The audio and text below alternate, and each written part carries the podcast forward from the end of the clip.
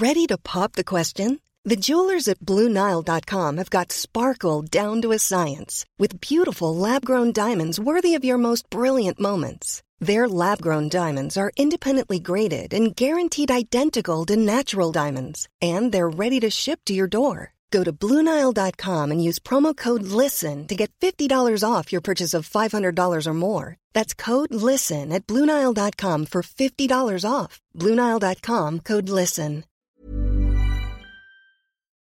Chers auditeurs, bonjour. Bienvenue dans la saison 3 de Comme d'Archie, le podcast qui vous ouvre les portes du monde fascinant de l'architecture. Pour les nouveaux venus, permettez-moi de me présenter. Je suis Anne-Charlotte Deponte, docteur en histoire de l'architecture, auteur publié, dirigeante d'une agence de communication et de développement basée à Paris en France et dédiée à l'architecture. Retrouvons-nous chaque semaine pour découvrir la culture et l'actualité architecturale. Pour cela, nous interviewons des spécialistes, nous abordons des thèmes différents et nous apprenons à regarder les projets dans leur diversité et leur contexte. Pour vous offrir le meilleur, Julien Rebourg, ingénieur son, est aux commandes techniques du podcast. Merci d'être avec moi aujourd'hui et maintenant, place au talent. Bienvenue dans Comme d'Archie.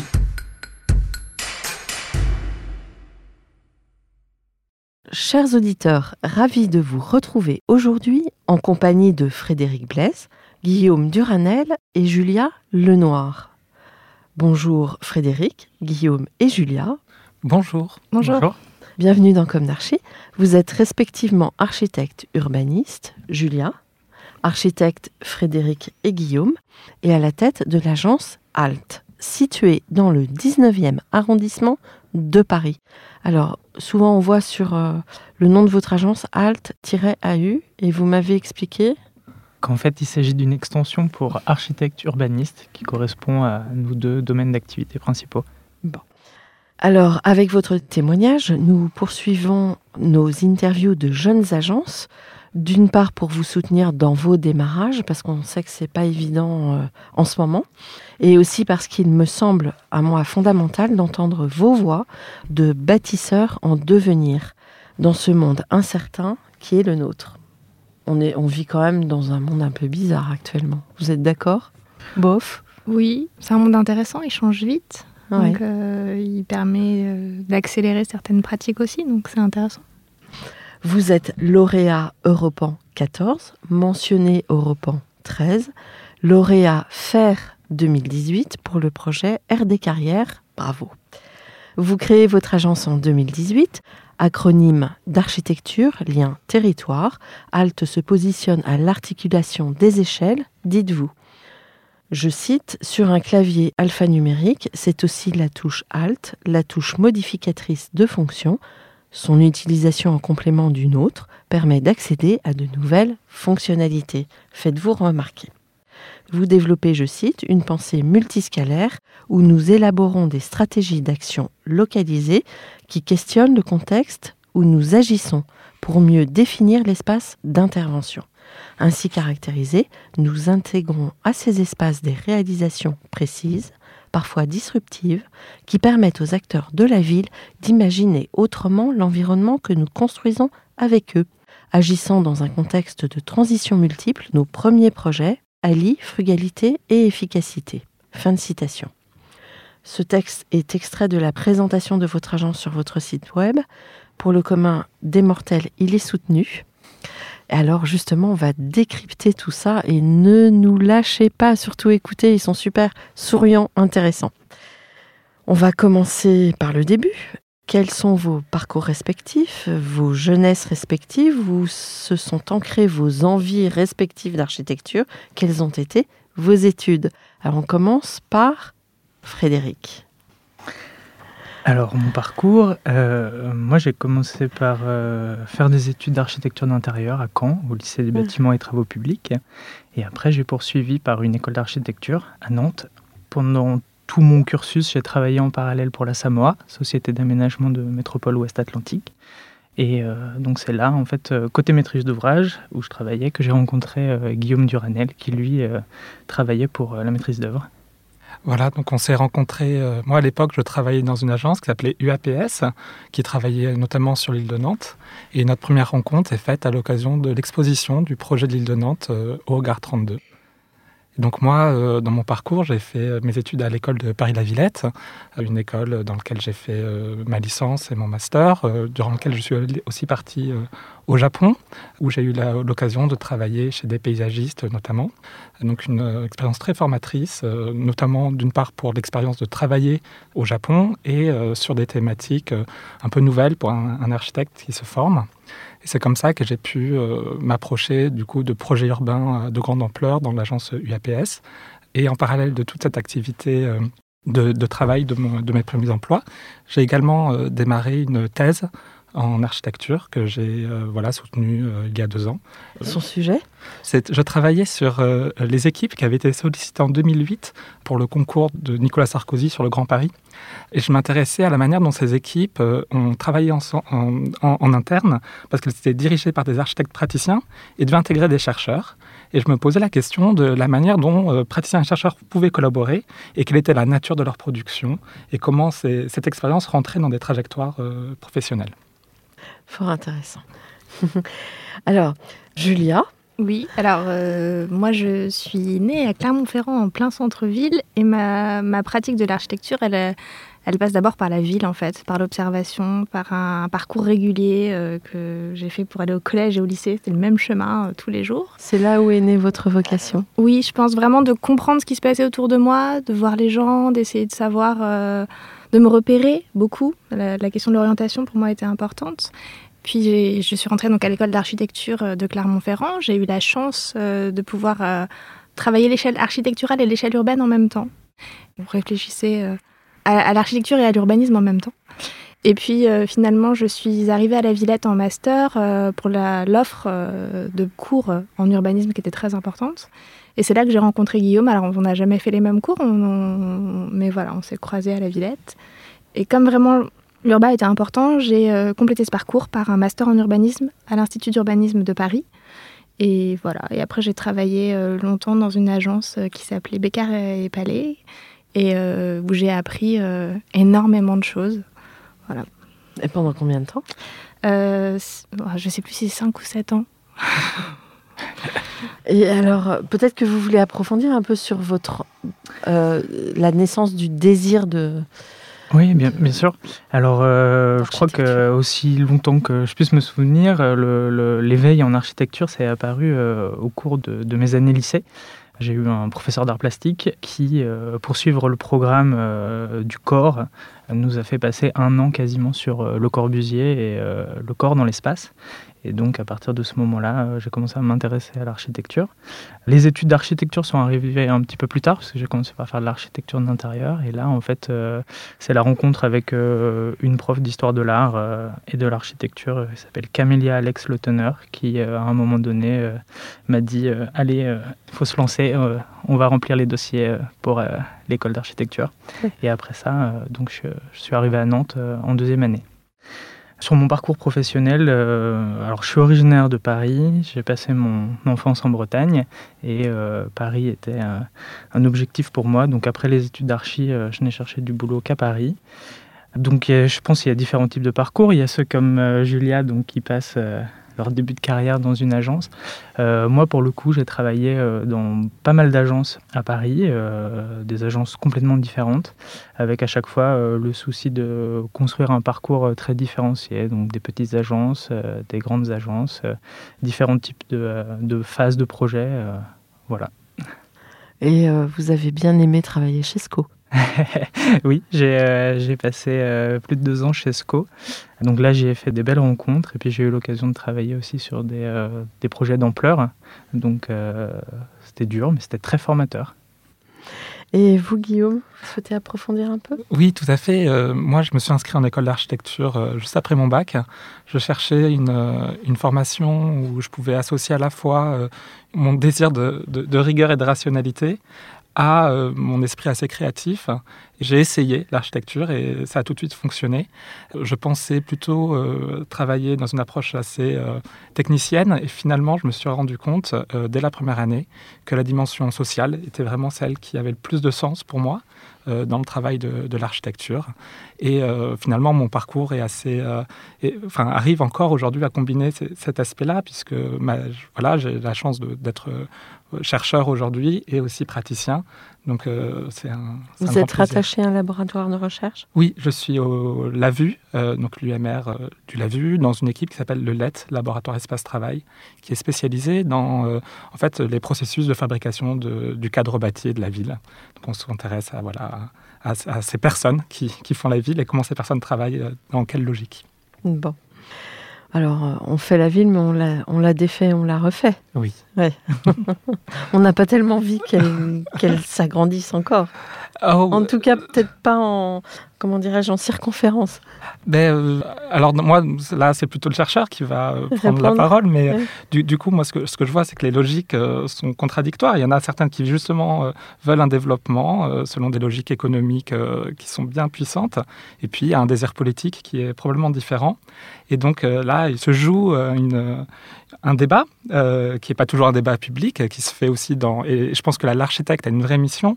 Euh, on, est vraiment des acteurs de ce débat-là, de comment on comprend les logiques dans lesquelles on agit pour pouvoir euh, vraiment se positionner et faire remonter des débats aussi qui, de personnes qui n'ont pas voix au, au, chapitre. On pense à la participation qu'on aime beaucoup faire, nous, à l'agence.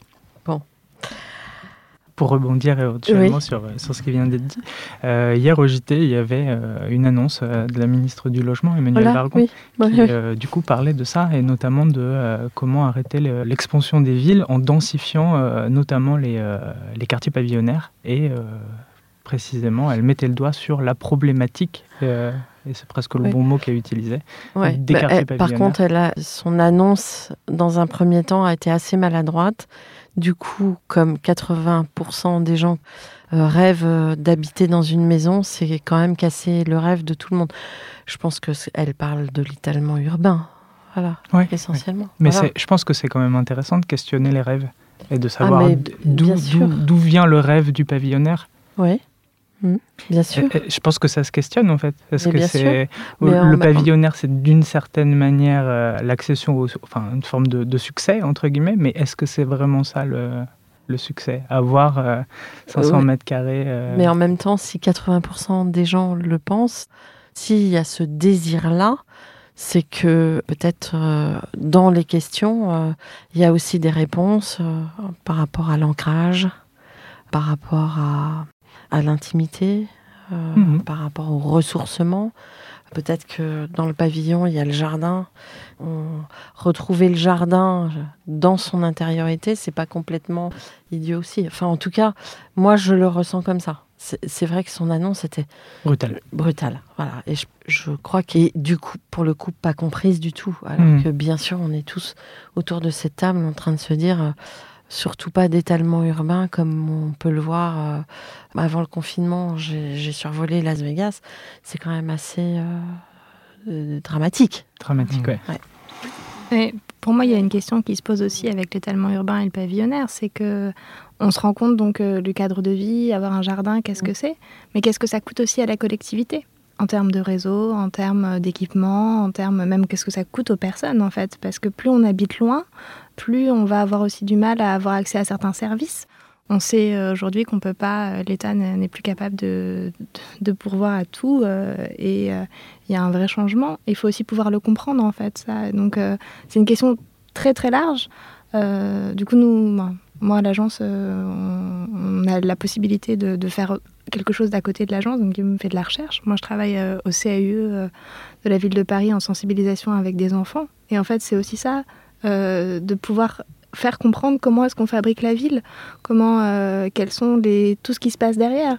Euh, grâce à Guillaume, j'ai eu aussi accès à, des cours dans une école de commerce. Vous me dites, voilà, enseigner l'urbanisme en école de commerce, mais c'est une base en fait. C'est notre cadre de vie à tous, on le partage, Bien sûr. on y vit. C'est mm. aussi important de pouvoir avoir les clés de, de toutes ces questions-là. Mm. Mais de toute façon, on ne pourra pas tous habiter dans une maison mais c'est le rêve que ça représente aussi, je pense, peut être important.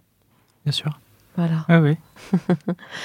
La plupart du temps, on ne peut pas l'accomplir, surtout dans des, une ville comme Paris où, pour le coup, le foncier monte tellement les prix que voilà. Enfin, vous êtes d'accord là-dessus? Oui, Bien sûr. Mais là, on est clairement dans ce débat euh, de quelles sont les logiques à l'œuvre. Et par rapport à votre remarque sur l'annonce euh, d'hier, assez simplement, on voit, on voit qu'il y a des logiques descendantes. Il y a des logiques euh, qui viennent aussi d'en bas. Mm. Et finalement, c'est un peu comment est-ce qu'on fait en sorte aussi d'écouter ce qui vient d'en bas, comme ces, vrais désirs-là. Donc ça, on, est assez sensible à cette, à cette attention-là parce qu'on pense vraiment que voilà, y a un moment donné, il faut que les choses puissent se rencontrer, trouver des manières de fonctionner ensemble. Et c'est là qu'on fera une ville aussi, euh, parce qu'il faut, être aussi en mesure de, la faire, cette ville, euh, en termes d'opérationnalité, de financement, de, construction. Donc la compréhension de ces grandes logiques descendantes sont importantes, mais ne doivent pas masquer, euh, comme vous le dites, ce désir d'un habitat qui soit agréable. Oui. Et puis tout le monde n'a pas les mêmes aspirations non Exactement. plus. Hein Je crois que c'est important. La prise en compte de la diversité. Ouais. euh, bon, on va revenir un petit peu sur une question qui me tient à cœur. Aujourd'hui, vous avez votre propre agence, euh, des projets. L'une de mes questions récurrentes dans Comme d'Archie est est-ce qu'aujourd'hui, vous avez le sentiment d'avoir accompli ce que vous imaginiez à la sortie de l'école? Oui, donc, euh, alors nous, Guillaume, quand... Guillaume. C'est Guillaume, oui. Donc, euh, quand on a été diplômé euh, entre 2010 et 2012, on a été diplômé dans un contexte qui était difficile, en fait, en pleine crise. Il n'y avait pas beaucoup de perspectives. On a parfois eu du mal à trouver nos premiers emplois, des choses comme ça. On se posait la question de voilà dans quel monde on arrive. Et donc finalement, on partage vraiment tous les trois ce regard-là de, commencer avec quelques difficultés, mais pourtant, on n'a jamais eu peur de se projeter dans l'avenir. On n'a jamais eu de, de difficultés à, imaginer qu'on pouvait faire autrement du coup, puisque les modèles semblaient clos. On peut faire les choses complètement différemment. Par contre, on n'avait aucun de nous trois euh, le désir de monter une agence tout seul. Et c'est vraiment notre rencontre et notre première collaboration qui nous a permis de se projeter dans cette possibilité-là. Et donc aujourd'hui, par rapport à nos aspirations, en réalité, je pense qu'on les a complètement dépassées et on est allé bien au-delà. Et donc, ce qui est merveilleux, c'est que seulement dix ans après être diplômé, on est déjà là où on veut être. Et maintenant, on a une voix face à nous qui nous permet euh, d'imaginer vraiment, euh, maintenant, en fait, quasiment tout, toutes les semaines, on se regarde, on se dit, mais du coup, tout est possible. On peut aller où on veut. Et c'est un vrai bonheur, en fait, de pouvoir travailler comme ça, avec cette liberté qui est due au fait qu'on sait que, quelles que soient les choses difficiles qui vont arriver, parce qu'il y a des choses difficiles vont arriver, on saura toujours trouver une manière de faire le métier qu'on aime et de la manière qu'on aime. Et donc ça, c'est extrêmement euh, stimulant. Alors moi, je rajouterais que j'avais pas du tout l'ambition d'ouvrir une agence avec euh, ou toute seule ou même avec d'autres personnes. C'est vraiment Guillaume et Frédéric qui ont fait euh, l'envie de monter une agence. Euh, en 2015, euh, Guillaume nous a présenté. Alors, moi, je connaissais Frédéric, mais il nous a proposé de faire tous les trois Europan. Alors, ce qui est bien, c'est qu'on a eu un, coup de cœur pour le même site déjà, le site de Goussainville. Travailler ensemble a été très simple et très stimulant, alors que vraiment, on n'a pas fait les mêmes agences, on n'a pas été dans les mêmes écoles, ou en tout cas, on n'a pas suivi les mêmes cours. Et très vite, ça a été à chaque fois euh, du plus, du plus, du plus. Et on a eu donc la chance euh, d'être sélectionné euh, et de pouvoir avoir une commande, en fait, de la part de la communauté d'aglo Roissy Pays de France et de la ville de Goussainville. Une belle commande. Et ça, ça aide aussi beaucoup à se projeter et à se dire, voilà, j'y vais. Puis euh, on a refait Europan et là, on a à nouveau été lauréat. Donc là, on s'est dit, ah, vraiment, faut, faut qu'on fasse un truc tous les trois, on, on en est certain. Euh, voilà, comment est-ce qu'on peut le faire, avec qui on a envie de le faire. Et voilà, avant euh, la création de l'agence en 2018, on a quand même eu ce temps de réflexion tous les trois euh, pour mettre les choses en place aussi. Quoi. Donc ça, c'était vachement intéressant. Mmh. Et aujourd'hui, on continue à, à mettre en place notre pratique au quotidien parce que, voilà. Euh, vous, vous souhaitiez ajouter quelque chose, Frédéric? Ben, euh, je, crois qu'assez honnêtement, je ne me souviens plus euh, tout à fait euh, de quels étaient mes objectifs à la fin de, des études. Je me suis lancé vraiment dans, la vie professionnelle avec un goût d'expérimenter, de, hein, comme je le disais tout à l'heure, les différentes formes de, de l'architecte salarié. En revanche, je crois que là où on a eu beaucoup de chance aussi, c'est que quand on s'est rencontrés pour faire le, le concours d'Europan, on avait d'une certaine manière fait un petit peu le, tour de ce que pouvait nous offrir ce statut de salarié. On avait chacun remarqué un peu les limites mmh. et la rencontre sur ce concours d'Europan nous a dès le début en fait promis entre guillemets quelque chose euh, qui allait arriver après. Et euh, quand on travaillait sur ce concours-là, en vrai, on était déjà en train de poser les bases de, de ce qu'on fait aujourd'hui et de tester en fait euh, l'écho que le sentiment qu'on avait pouvait résonner chez l'un et l'autre en fait. Vous êtes trois, mais est-ce que vous avez une équipe avec vous ouais. Alors bah, déjà trois, ça, c'est déjà pas mal. C'est une belle forme. Honorer trois personnes, c'est déjà une belle force de frappe. Eh bien en fait, le Covid nous a permis quelque chose de vachement chouette, euh, c'est d'avoir un alternant. Donc on a euh, depuis l'année dernière un alternant en architecture qui fait son master en trois ans au lieu de deux et qui est chez nous euh, trois jours par semaine et, et, chez nous pendant toutes ses vacances aussi, c'est sympa. Et euh... Il y a beaucoup de vacances. et, euh, c'est bien pour vous. Ouais. Et, non, et, c'est assez top parce que c'est un premier salarié en fait. Il est là pour trois ans. Euh, on vraiment on se projette avec lui. Euh, il a les temps à l'école et les temps chez nous. Donc il y a une vraie construction. Je pense que c'est pas facile d'avoir trois patrons non plus. Et que voilà, il faut faire attention à ces salariés parce que nous, on a quitté aussi les agences. Dans moi, j'ai quitté l'agence parce que j'avais besoin de, de, voir autre chose et, et, ça, c'est important. Et, euh, et, on prend aussi euh, et on prend des, au moins un stagiaire en même temps pour pas qu'il soit tout seul face à nous trois. Et on essaie de prendre des stages sur, euh, à mi-temps, mais pour les garder le plus longtemps possible. Parce qu'en fait, on trouve aussi très intéressant, comme vous disiez, que les projets archi urbains sont un peu longs, qu'ils puissent voir des phases dans leur ensemble, qu'ils soient pas. Mmh. Voilà, je vous connais et puis je m'en vais, quoi. Donc, voilà. Et puis un objectif, on espère de pouvoir avoir un autre salarié dans l'année qui vient. Mhm. Alors, on est déjà rentré dans l'histoire de vos projets, mais est-ce que vous. Enfin, on a parlé d'Europan, alors qu'est-ce qui s'est passé? Alors Europan, euh, donc ça a été une, grande chance hein, de, faire ce projet-là. Euh, ce qui s'est passé, c'est que à, l'origine, il y avait les trois équipes euh, donc qui étaient sélectionnées et on a été remis en concurrence pour pouvoir euh, voilà, commencer un projet. On a fait le choix, un peu courageux, enfin en tout cas moi je suis ravi qu'on l'ait fait, de s'associer. Les trois équipes se sont associées, on crée un collectif pour pouvoir continuer à travailler ensemble euh, parce qu'on avait vu qu'on avait euh, beaucoup de convergence. Donc on était déjà ces trois équipes-là. Et en plus, on a créé aussi un, tout un groupement avec euh, des programmistes, des paysagistes, etc. Donc euh, déjà, ce, côté maîtrise d'œuvre, côté équipe, on était déjà euh, un, certain nombre. Et il y avait déjà cette idée de travailler en groupe, parce qu'ensemble, on est plus fort. Ensuite, en face, il y avait donc euh, mes maîtrise d'ouvrage, il y avait euh, le PUCA, Europan, il y avait euh, la communauté d'agglomération et il y avait la ville. Et surtout, nous, on était très attentifs à l'idée de travailler avec les habitants dans une démarche de participation qui était très ambitieuse, qui a été soutenue d'ailleurs par notre maîtrise d'ouvrage, qui a vraiment nous a donné les moyens pour faire un, très beau processus. Et surtout, euh, alors le, cas de Goussainville, du vieux pays, en fait, c'est un village, donc c'est le centre historique de, Goussainville, qui est euh, donc juste sous les voies de, sous, les pistes aériennes de Charles de Gaulle, avec une église au centre qui est classée monument historique. Et donc euh, la combinaison de, de, règlement du plan d'exposition au bruit et du secteur ABF fait que y agir est très difficile. Il fallait donc trouver des nouveaux outils pour agir, et on a proposé de travailler à partir des économies locale et de l'économie sociale et solidaire du territoire pour essayer de trouver des nouvelles manières de, travailler.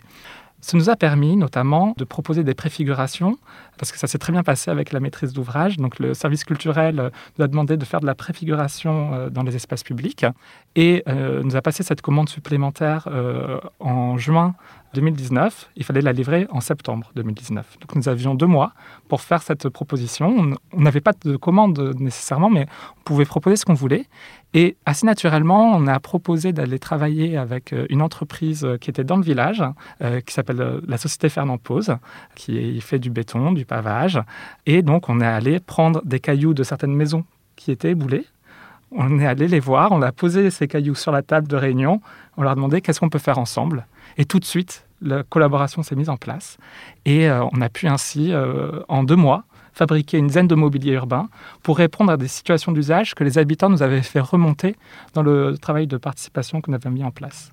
Donc euh, ça, c'est un peu, c'est là qu'on a compris la force de travailler à partir des acteurs économiques du territoire qui est vraiment voilà quelque chose qu'on a continué à faire dans notre deuxième Europon à Grigny et qu'on fait aussi aujourd'hui quand on travaille sur l'architecture et avec les entreprises. Et, juste, je rajouterais aussi le, besoin de faire du terrain d'être sur place. Je pense que c'est un truc, quelque chose qui nous anime tous les trois aussi, de, passer du temps pour le comprendre, pour rencontrer les gens. On a passé beaucoup, beaucoup de temps à Goussainville. Euh, plus la gente grandit, euh, plus ça devient des fois difficile en fait de pouvoir passer du temps sur le terrain et de, le libérer, mais ça fait vraiment partie des, des choses qui sont importantes euh, pour nous en tout cas.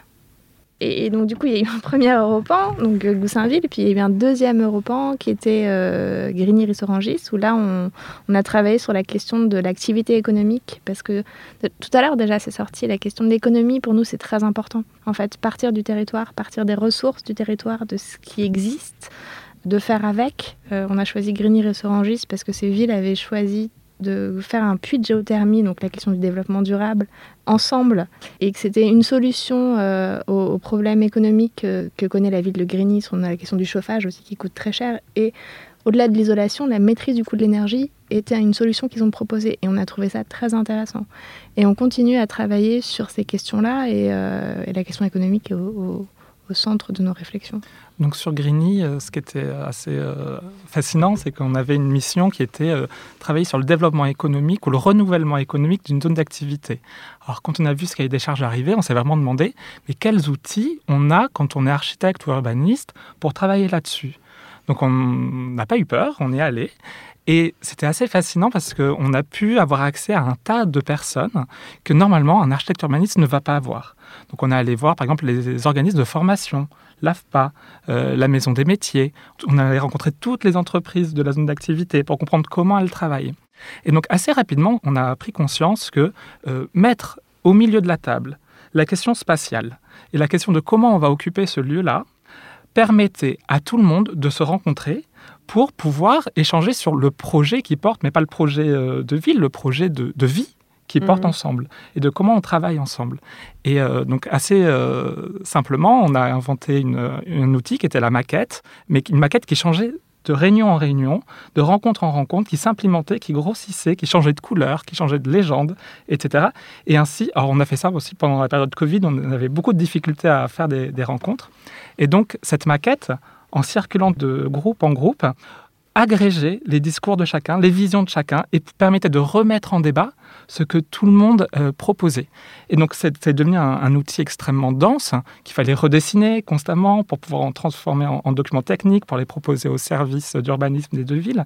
Et donc là, on s'est rendu compte qu'on a un vrai pouvoir, euh, par notre maîtrise de l'espace, de faire discuter tous les acteurs, et notamment sur des enjeux assez cruciaux, qui sont ceux de l'économie des territoires. Ce travail de participation et de concertation, on essaye aussi de l'appliquer euh, au maximum au projet d'architecture. Euh, là, j'ai deux, idées, par exemple. Euh, on a effectué ce travail-là, donc là aussi avec des maquettes euh, et en allant à la rencontre des usagers sur un projet de, de réhabilitation d'un grand ensemble à Limay. Donc là, on travaille en collaboration avec une autre agence d'architecture qui s'appelle Virtuel, qui est spécialisée sur la question du logement social. Et nous, on leur apporte un peu la compétence participation et concertation, et notamment en phase diagnostique, où là encore, on a organisé des, euh, des ateliers euh, autour d'une maquette de la résidence euh, avec différents profils, des gens qui habitaient cette résidence-là depuis le début, des, des, gens qui sont là depuis peu de temps, différentes générations aussi, avec des conceptions différentes, des gens qui ont l'historique de la dégradation du bâtiment et d'autres qui sont arrivés dans une copropriété déjà dégradée. On travaille aussi avec euh, la ville sur les limites en fait de cette copropriété, sur le rôle de cette copropriété qui est en lisière entre le, centre-ville et euh, les bords de Seine. Et euh, on apporte donc cette dimension-là. Et même euh, sur d'autres projets, euh, on va dire euh, bien plus restreints, on travaille actuellement sur l'extension donc d'une école maternelle. Donc aujourd'hui, ça s'agit de la construction d'un centre de loisirs, mais en fait, dès le départ, on a rencontré une maîtrise d'ouvrage qui n'était pas tout à fait sûre en fait de ce qu'elle voulait mettre en œuvre, et par un travail en fait de quadruple exquise, on a fait la partie programmation en fait qui n'avait pas été réalisée et donc savoir si c'était une extension pour un centre de loisirs, une extension pour deux classes supplémentaires ou la construction en annexe du centre de loisirs ou la construction en annexe d'un réfectoire, tout un jeu de tiroirs. Et ça on l'a fait en allant à la rencontre ben, des personnels qui travaillaient dans cet équipement-là, en essayant d'être à la rencontre aussi euh, des parents d'élèves, euh, de la maîtrise d'ouvrage, donc qui la commune, et par un travail de maquette en fait, en leur montrant euh, quelles pouvaient être les conséquences, notamment la construction d'un nouveau bâtiment dans la cour de récréation, l'impact de réduction de cette cour de récréation pour les enfants, et voilà, donc euh, c'est quelque chose qui nous tient à cœur, euh, d'aller à la rencontre euh, au maximum ben, des commanditaires et des futurs usagers pour essayer d'être ben, le lien en fait entre, entre les différentes considérations. Et je rajouterais même d'évaluer après ce qu'on a fait. D'aller voir les gens une fois que c'est mis en place, Ça, bien. parce que c'est intéressant aussi d'avoir un retour de leur part. En fait, dans mon travail de communication pour mes clients, à chaque fois, je leur dis il faut s'intéresser à vos, à vos œuvres après la livraison. C'est très important. Euh, ça permet d'apprendre, je pense aussi. Il y a ce temps aussi euh, qui est le temps intermédiaire, qui est le temps du chantier, qui du coup, euh, c'est le troisième temps. Il y a le temps de la conception, il y a le temps du chantier et puis il y a la réception. Ce temps du chantier, on, l'apprécie beaucoup aussi, notamment pour les relations qu'on peut avoir avec les entreprises. donc là, par exemple, sur l'entreprise qui travaille sur l'extension d'école à Montesson, on travaille avec une entreprise qui s'appelle Selvea, qui a proposé un, système de construction modulaire bois 3D. Et donc, euh, cette rencontre-là, avec cette entreprise-là, euh, qui s'est fait, en fait, euh, c'est aussi une rencontre humaine, nous a permis de candidater avec elle à un partenariat d'innovation lancé par la Caisse des dépôts, l'immobilière de la SNCF et I3F pour proposer de nouveaux systèmes constructifs pour des bâtiments hors site déplaçables pour proposer des offres de logement là où du logement temporaire est nécessaire. Donc on a eu euh, voilà, le, grand privilège de, remporter cet appel à partenariat d'innovation avec aussi l'agence virtuelle et donc euh, Selvea et, tous les autres bureaux d'études qui étaient là. Donc aujourd'hui, euh, un des projets qu'on va mener en partenariat avec la Caisse des dépôts, I3F et SICF, c'est cette premier marché dans l'histoire de la construction en France d'un partenariat d'innovation qui n'est pas une mission de maîtrise d'œuvre, mais qui est vraiment une question euh, de comment on innove techniquement pour inventer un nouveau mode de construction de, la ville, pour prendre en compte ces temps différents de la ville, ces temps intermédiaires en fait, ces, autres espaces euh, qu'on sinon n'arrive pas à, s'approprier et à occuper. Et donc on fait, notamment grâce à ça, on révèle les ressources euh, foncières qui normalement ne sont pas utilisables. Mmh. Comment ce qui a déjà été fait dans l'histoire vous interpelle vous apporte je pense à Jean Prouvé quand. Ah, ben, justement, euh, d'ailleurs, le, pavillon de l'Arsenal euh, ouvre euh, la semaine prochaine une exposition sur le logement léger et décarboné. Donc, on, est évidemment ravis que cette exposition ouvre là. On, on, a commencé à avoir quelques petits euh, aperçus lorsqu'on était au pavillon de l'Arsenal la semaine dernière. Et euh, évidemment, tout ça, ça nous, ça nous touche énormément. Euh, mais après l'histoire, elle offre aussi des, elle peut aussi donner des, des, enseignements sur le, risque de l'industrialisation à grande échelle de certaines formes. Et donc ça, c'est aussi le fait de bien connaître cette histoire nous, nous signale les choses sur lesquelles il faut être vigilant. Mmh ces programmes-là, euh, un peu particuliers, euh, peut-être euh, on a parlé tout à l'heure des zones d'activité, on a parlé tout à l'heure ben, d'un centre-bourg, entre guillemets, sous les voies des grandes infrastructures. Là, on parle un peu des, grands ensembles, ou en tout cas de l'urbanisme de logement des années 60-70. Ces thématiques-là nous tiennent vraiment à cœur parce qu'en fait, elles poussent à la réflexion, elles poussent à challenger les, les solutions, elle nécessite une réflexion très très forte et une réflexion euh, croisée des différents usagers, des différents acteurs.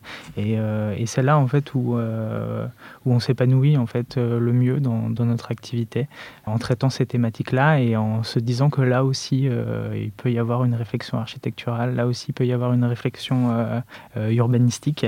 Enfin voilà, en tout cas à la sortie de l'école, on s'était pas dit tiens, euh, on va traiter les, euh, zones d'activité. Et pourtant, euh, quand on s'est penché, c'est pas ce qui est le plus séduisant a priori. Voilà. Mais il y a un potentiel de résilience à l'intérieur. C'est ça.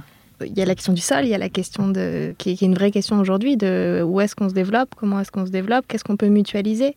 Et on regarde effectivement dans l'histoire, mais les réponses, euh, faire, ça nous pose des questions qui apportent des réponses. Et en fait, on est sur un cycle un peu comme ça, euh, infini, de, faire quelque chose pour voir ce que ça donne, pour quelle réponse ça apporte. Et je pense que c'est ça qui, nous intéresse aussi, que ce soit faire avec une maquette ou faire avec du mobilier urbain ou euh, mmh. faire avec des projets plus grands. Dans ce, dans ce contexte-là, on se rapproche vraiment des démarches de, programmation générative, dans des démarches itératives d'expérimentation et d'évaluation des solutions proposées.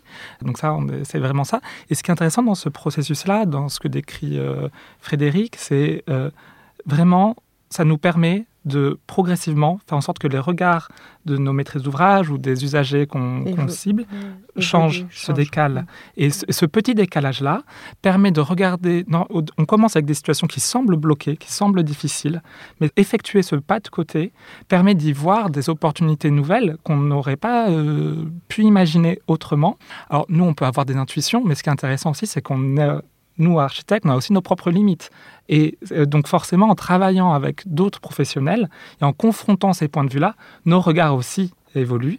Et donc c'est vraiment, c'est très stimulant pour nous de continuer à travailler comme ça parce qu'on sait que euh, dans dix ans, notre pratique sera foncièrement différente. Et c'est ça qui nous, qui nous donne envie d'avancer comme ça.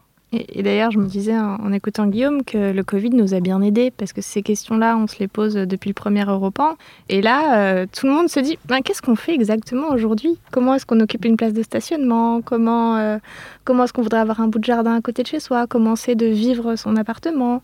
Et voilà, je pense qu'il faut en profiter en fait de ce petit temps euh, d'ouverture. Et de doute en fait. C'est un, un doute qui devient fructueux. Oui, d'un recul. C'est ça et puis euh, d'avoir mis tout en suspension aussi euh, et de voir euh, des animaux sauvages à nouveau rentrer dans la ville, des situations très insolites, ça questionne beaucoup. vous qui êtes urbaniste, je pense que ça vous a beaucoup parlé, non? Oui, moi je, je, suis vraiment dans la ville beaucoup. Moi, ce qui m'a vraiment intéressée donc j'enseigne en école de commerce et j'ai des étudiants qui m'ont fait une réflexion sur euh, l'espace public et sur euh, les femmes dans l'espace public. Et une étudiante a dit ben moi pendant le confinement en fait euh, ben, j'ai pu m'aller m'asseoir sur un banc et lire vachement. Et, depuis que le confinement est arrêté ben je, je le fais plus parce que je m'autorise pas à le faire. Donc ce moment de pause, il a apporté des choses assez étonnantes en fait.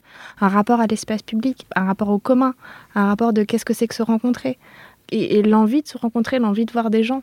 Le pavillonnaire pose cette question-là aussi, plus pas pour la forme du pavillonnaire en elle-même, mais où sont les lieux de rencontre? Comment est-ce qu'on rencontre son voisin? Comment est-ce que euh, est-ce que c'est devant l'école? Mais ça veut dire que c'est une certaine génération, un certain âge. On n'a pas de mixité entre, entre les personnes de 70. Euh, voilà. Ça mm. pose plein, plein de questions. Mm. Mais en, fait, au-delà du pavillonnaire, c'est la, question de comment est-ce qu'on se crée du lien.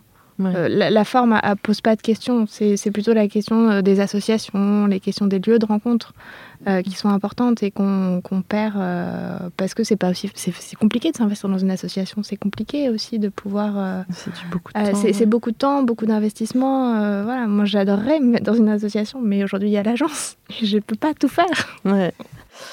Et eh oui. Est-ce que vous avez des vraiment un projet emblématique. Alors le projet euh, dont on voudrait développer un petit peu euh, dans cette section-là, c'est un projet qui, euh, c'est peut-être l'un des projets les plus longs, on va dire, de l'agence, c'est le projet RD Carrières.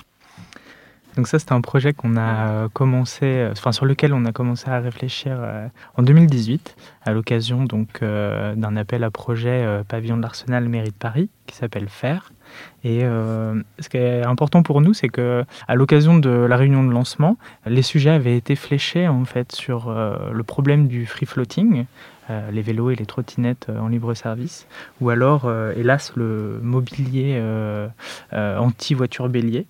Et nous, un peu à contre-pied, on a décidé de travailler et de réfléchir sur les îlots de chaleur urbains et euh, de se pencher sur la question en se disant comment est-ce que la ville euh, peut apporter un service aux usagers et euh, les accompagner en fait pendant les périodes de canicule. À l'occasion d'un des brainstorming, on a un peu pensé à la fontaine Wallace et comment, au début du siècle, on a apporté de l'eau potable aux habitants de Paris qui n'en avaient pas forcément à leur robinet. Et on s'est dit, tiens, là aussi, il y a quelque chose à réfléchir donc sur le sujet des, des îlots de chaleur. Donc le brainstorming a, continué et puis on s'est dit tiens euh, comment créer une petite bulle d'air en fait euh, sur un trottoir, sur une place, euh, dans un parc et où trouver la ressource. Donc la question de la ressource, on en a parlé déjà tout au long de cette interview. C'est quelque chose qui nous tient à cœur et là en fait en réfléchissant au, puits canadien ou au puits provençal, on s'est dit est-ce que la ville aurait pas déjà une ressource d'air frais qu'il serait possible d'exploiter? Donc euh, on a la chance de vivre à Paris et il y a cette question des carrières qui sont souvent euh, vues par, euh, on va dire, le mauvais côté de la chose, c'est-à-dire les effondrements, les, cataphiles et ce genre de, problématiques. Et nous, on s'est dit, tiens, comment est-ce qu'on peut aussi venir présenter, expliquer tout le potentiel qui existe sous terre avec ces grandes réserves d'air frais maintenues naturellement et constant à 12-13 degrés. Donc euh, sur, cette, euh, sur ce petit projet un petit peu euh, loufoque, on est allé rencontrer donc l'inspection générale des carrières. Et là, on a eu beaucoup de chance puisqu'on a rencontré une personne qui a accueilli notre projet avec sérieux et qui nous a guidés en fait dans la faisabilité, ce qui nous a permis de ben, avoir un impact sur le jury et d'être sélectionné. Il faut dire qu'on a aussi travaillé ce projet-là avec deux designers Emma Lelon et Rémi Nguyen, qui nous ont accompagnés sur euh, tout le long du projet. Et euh, quand on a été donc euh, désigné lauréat, on, a travaillé sous l'impulsion du pavillon de l'Arsenal avec, avec une société qui s'appelle Climespace et qui est spécialisée en fait dans le réseau froid. Donc on a étudié ce projet-là pendant près de trois ans avec euh, bon, un problème euh, pendant la période Covid. Hein. il y a eu une, une pause parce que l'air pulsait euh, pendant la période Covid. Il y a eu un moment donné où bah, voilà, ce n'était pas forcément la bonne solution. Et en 2021, on a installé... Sauf pour les ennemis. Non, je me présente. Et là encore, avec le, le pavillon de l'Arsenal, on a rencontré la mairie du 13e arrondissement qui nous a permis donc d'installer notre, notre banc. Mm. Comme un peu à l'habitude sur tous nos projets, euh, on a un peu étendu euh, l'expérience. Donc euh, on a profité de ces trois mois d'expérimentation pour bah, aller à la rencontre des usagers. On a aussi été proposé à l'école Place Jeanne d'Arc de faire une initiation ou un éveil à la question du réchauffement climatique et aux dispositifs que la ville de Paris pouvait mettre en place pour lutter contre les îlots de chaleur. Et voilà, aujourd'hui, on travaille sur un rapport en fait de cette expérimentation. Donc euh, en fait le banc c'est un banc en pierre composé de modules en quinconce qui permettent de faire soit des lignes soit des courbes, donc qui peut s'adapter un peu à tout type de terrain parce qu'à l'époque où on a développé la partie design on n'avait pas encore le site et euh, le génie de ce banc là c'est d'être posé sur un puits un puits euh, d'extraction de, pierre, et donc d'être connecté à moins 25 mètres en profondeur à la réserve euh, d'air frais. On a développé là aussi avec un ingénieur spécialisé dans le confort thermique euh, un automate qui est bardé de sondes, et donc quand la température extérieure dépasse les 25 degrés, l'automate se met en route, et là il y a un petit moteur qui alimente un, caisson de ventilation qui aspire l'air et qui le diffuse à travers les modules de pierre. Donc les modules, ça, ça fonctionne en fait sur trois euh, principes. Le type de pierre, donc euh, c'est euh, une pierre. pierre des carrières. Oui, c'est du pouinet rosé, donc qui a un, principe d'effusivité qui lui permet d'être frais au toucher, peu importe la température extérieure. Le moteur accélère l'air, donc l'air pulsé fait un ressenti plus frais. Et enfin, bon, bah, le différentiel de température, hein, quand il fait 25 degrés dehors et qu'on propulse de l'air à 13-14 degrés, forcément, on a euh, cette bulle d'air frais euh, qui permet de descendre entre 10 et 5 degrés euh, la température autour, autour du banc. Donc on a aussi fait une analyse du cycle de vie de ce mobilier-là pour voir ce qu'il consommait effectivement, est-ce que vraiment ça apporte quelque chose? Et on s'est rendu compte que euh, ça consommait moins que. Euh, alors, je, te laisse, euh, tu es, plus précis que moi, peut-être Frédéric, qu'est-ce que tu veux faire? Oui, bah, en fait, le, le, banc fonctionne pour le temps de l'expérimentation de 3 mois et demi sur des batteries. Donc, c'est des batteries 12 volts, comme il y a dans les voitures. Et donc, le banc ne consomme pas plus qu'un ventilateur de table. Ah donc, voilà, l'efficacité n'a plus vraiment à être prouvée puisque à la différence de la climatisation, on n'a pas besoin de rafraîchir l'air. L'air est naturellement frais. Donc en fait, on est là simplement pour le. On, on le déplace. D'accord. On le déplace. Et en fait, le puits, il est existant. Il est existant, c'est ça. Voilà. Donc vous avez une cartographie de tout. Donc tout ce travail-là a été fait avec l'inspection générale des carrières.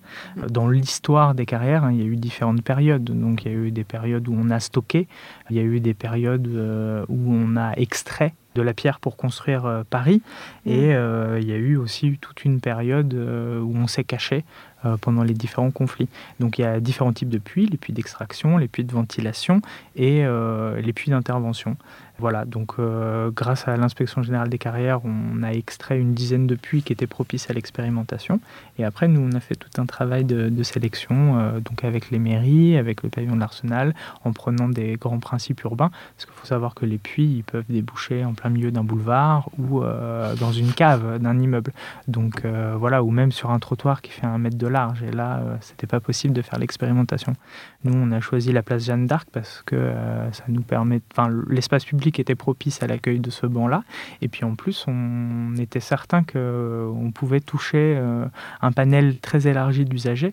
Euh, on est au droit d'une église, il y a un marché bi-hebdomadaire, on est dans un quartier plutôt résidentiel et il y a deux écoles sur la place, ce qui nous a permis euh, voilà, de rencontrer un, panel d'usagers très large. Et du coup, ce qui était très intéressant, euh, je rajouterais, c'est que les enfants, déjà l'imaginaire, quand on allait les voir sur le quartier, euh, déjà, est-ce que vous savez ce que c'est et tout? Ils ont sorti des. C'est le banc magique, euh, voilà, tout, un imaginaire qui est créé et, un rapport aux carrières vachement intéressant. Et l'autre chose, c'est qu'on a enlevé le banc bah, la semaine dernière. Et si vous passez aujourd'hui, bah, en fait, on ne voit rien. C'était vraiment une expérimentation au sens où euh, on a le deal, c'était aussi de, ne pas abîmer euh, le sol, de ne pas euh, devoir faire des gros travaux pour le mettre en place. Et voilà, donc c'est un peu triste, l'image fantôme du banc qui, qui est là, mais voilà. Ça s'applique à Paris vraiment Il y a d'autres villes où c'est envisageable? Eh ben, on a été contacté par d'autres villes qui, euh, du coup, souhaiteraient qu'on étudie euh, ce projet-là. Euh, voilà. Après, le, le, banc, il fonctionne avec des carrières aujourd'hui. Voilà, nous, on réfléchit à d'autres sources euh, d'air frais disponibles, puisque à partir du moment où on n'a pas cette ressource d'air frais, eh ben, euh, l'équation, elle ne se solutionne pas. Quoi, et, mm. on, sera obligé de rafraîchir de l'air. Donc, ce qui n'est ce qui est pas du tout le, principe. But, voilà. Mm. Par contre, des réserves d'air frais euh, en sous-sol, on n'a pas d'inquiétude sur le fait de pouvoir en trouver sous d'autres formes et de pouvoir les mobiliser. Mm-hmm. Il est aussi très beau. Hein. Il est aussi très, très posable n'importe où.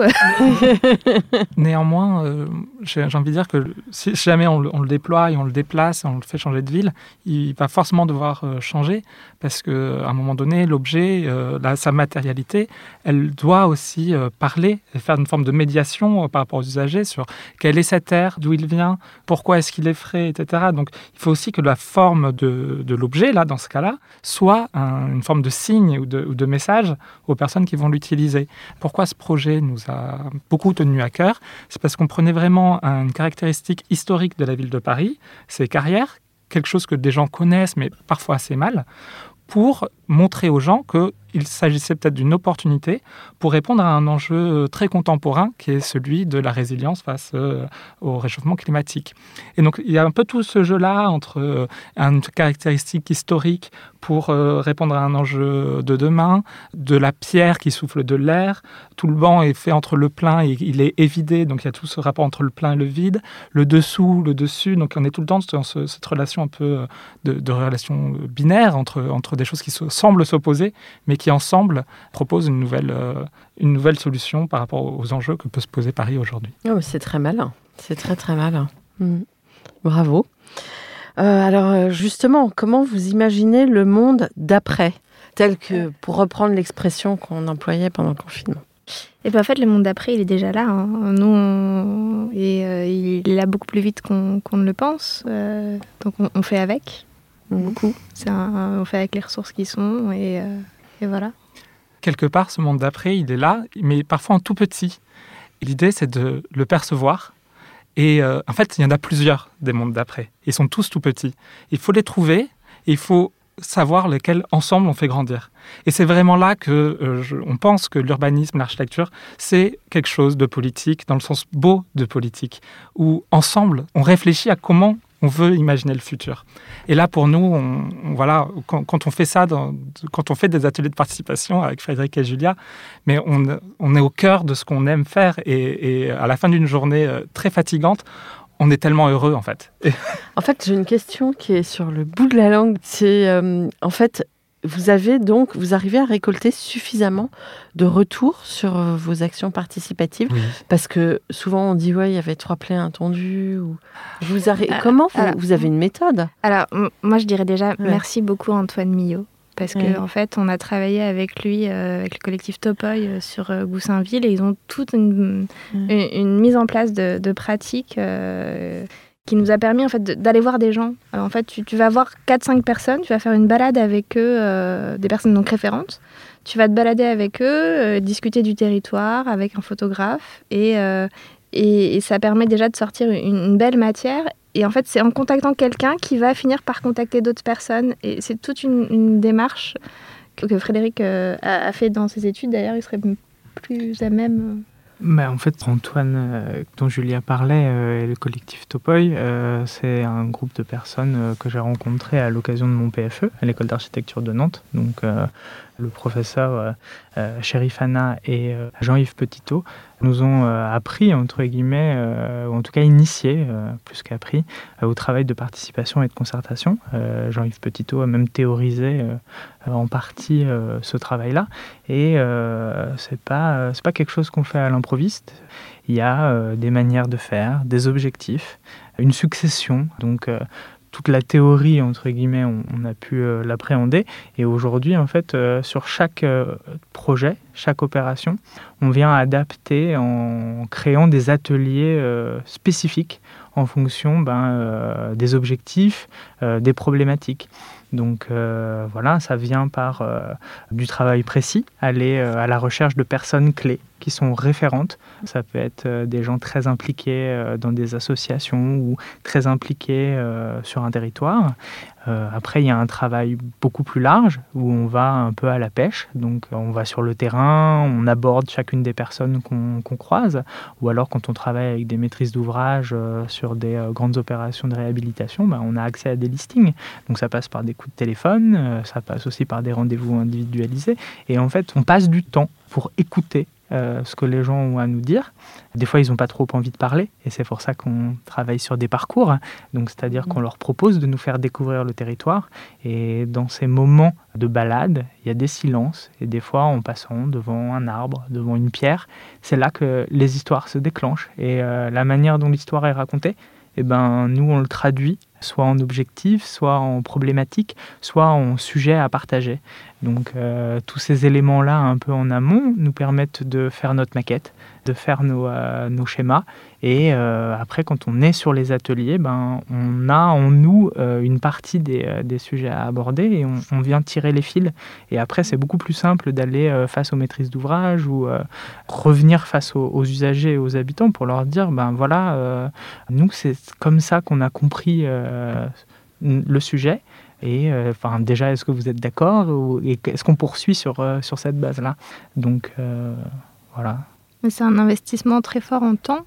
Et mm. du coup, ça pose aussi une question aujourd'hui en termes de valorisation financière de, de ces projets-là, parce que parce qu'aller contacter des gens, faire des choses qui sont moins palpables quand on est architecte, mais c'est pas construit, non, on n'en est pas encore là en fait. Il faut se donner le temps aussi de pouvoir rencontrer les gens, et, et ce temps-là, c'est pas du temps perdu. Voilà, de pouvoir, c'est très important c'est la question du lien en fait, euh, parce qu'il s'agit pas aussi, enfin il s'agit aussi de pas prendre de haut euh, les sujets ou les personnes qu'on rencontre et euh, d'être capable de les embarquer, de les impliquer dans la réflexion, donc par une communication ou une maquette, enfin des documents qui sont préhensibles par tous et pouvoir en fait, le, enfin voilà, leur mettre, les faire réfléchir aussi à leur situation. Bon, j'ai encore plein de questions, mais je crois que je je vais m'arrêter. Euh, quel conseil donneriez-vous aux étudiants aujourd'hui en architecture, bien sûr? Alors, moi, j'ai euh, le grand bonheur d'enseigner. et donc, les étudiants, euh, je, Alors, à vos étudiants. Donc, pas que aux miens, mais de manière générale, en fait, je crois qu'on n'a pas beaucoup de conseils à leur donner. Ils sont incroyables. Moi, je vois les, personnes, j'ai la chance notamment d'encadrer des, des PFE, ils ont tout en eux. Ils ont déjà tout en eux. Et c'est des gens qui sont engagés mais de manière très très forte. Et la seule chose que je peux les encourager à faire, plutôt que conseiller, c'est de croire en leur engagement et de trouver des postures pour qu'ils puissent les tenir et donc euh, être heureux dans le métier qu'ils vont choisir plus tard. Et il faut quand même dire que c'est une génération, donc nous on a, un peu commencé, euh, on est un peu le début de cette génération-là, mais eux seront encore plus touchés par ça euh, que nous le métier sur lequel ils sont formés, ce n'est pas le métier qu'ils feront dans 20 ans. Il va y avoir une transformation de la profession. Ils font faire face à des transitions euh, très importantes, euh, les transitions écologiques, numériques. Et puis, euh, c'est aussi une génération largement féminisée. Donc là, on est aussi sur une, voilà, une, articulation. C'est la première génération de femmes qui vont devenir de manière très majoritaire aussi dirigeantes d'agences d'architecture, mais qui auront été formées par des hommes, qui auront travaillé pour des hommes. Alors justement, Julia veut peut-être intervenir parce qu'on... C'est assez paradoxal, c'est que j'ai une agence euh, avec deux hommes qui sont presque plus féministes que moi, euh, souvent dans les réunions et, et, dans ces questions-là. Mais c'est, je pense qu'effectivement, c'est, ils ont tout et, euh, et, elles ont tout aussi. C'est impressionnant aussi de voir la, la, place qu'on veut leur donner sur, sur la question de l'entreprise. En fait, c'est aussi au-delà de l'architecture, c'est monter une entreprise. Comment est-ce qu'on se valorise? Comment est-ce qu'on a suffisamment confiance en soi pour le faire? Donc, euh, Et ça, c'est une vraie question, en fait, euh, je n'ai pas tout à fait de réponse encore aujourd'hui. Il y a encore du chemin à parcourir. Oui, beaucoup. Mm, beaucoup. Mm. Et peut-être pour euh, juste dire une dernière chose, peut-être un petit peu plus pratico-pratique que ce qu'on vient de dire là. Je pense que enfin notre agence s'est beaucoup développée grâce au concours. Et en fait, euh, à tous les étudiants qui sont actuellement à l'école ou aux jeunes diplômés, euh, soyez attentifs aux concours. Il y a beaucoup, beaucoup, beaucoup de concours qui vous sont proposés, des concours privés, des concours publics. Et euh, en fait, votre avis est attendu euh, ne pas négliger ça en fait. Mais il faut s'emparer des sujets. C'est ça, il faut s'emparer des sujets. S'exprimer. Et, euh, et, pas hésiter à donner son avis et son point de vue euh, dans ce type d'exercice-là, parce qu'il il y a beaucoup d'opportunités. Donc nous, on a fait Europan et c'est une opportunité financière et une opportunité en termes de mission. voilà. Donc, et puis qui vous donne une référence, la fameuse référence. Exactement. Exactement. Bon, un mot de la fin, le fameux mot de la fin faut changer de regard sur les choses pour les faire avancer. Ouais. Allez-y. il, faut, y aller, quoi. Il faut faire. On y va alors. C'est ça. Tout d'abord, merci beaucoup pour votre témoignage. Chers auditeurs, merci pour votre écoute. À la semaine prochaine pour notre nouveau numéro en français. D'ici là, n'oubliez pas l'épisode en anglais et prenez soin de vous. Au revoir. Au revoir, merci. Au revoir. Au revoir.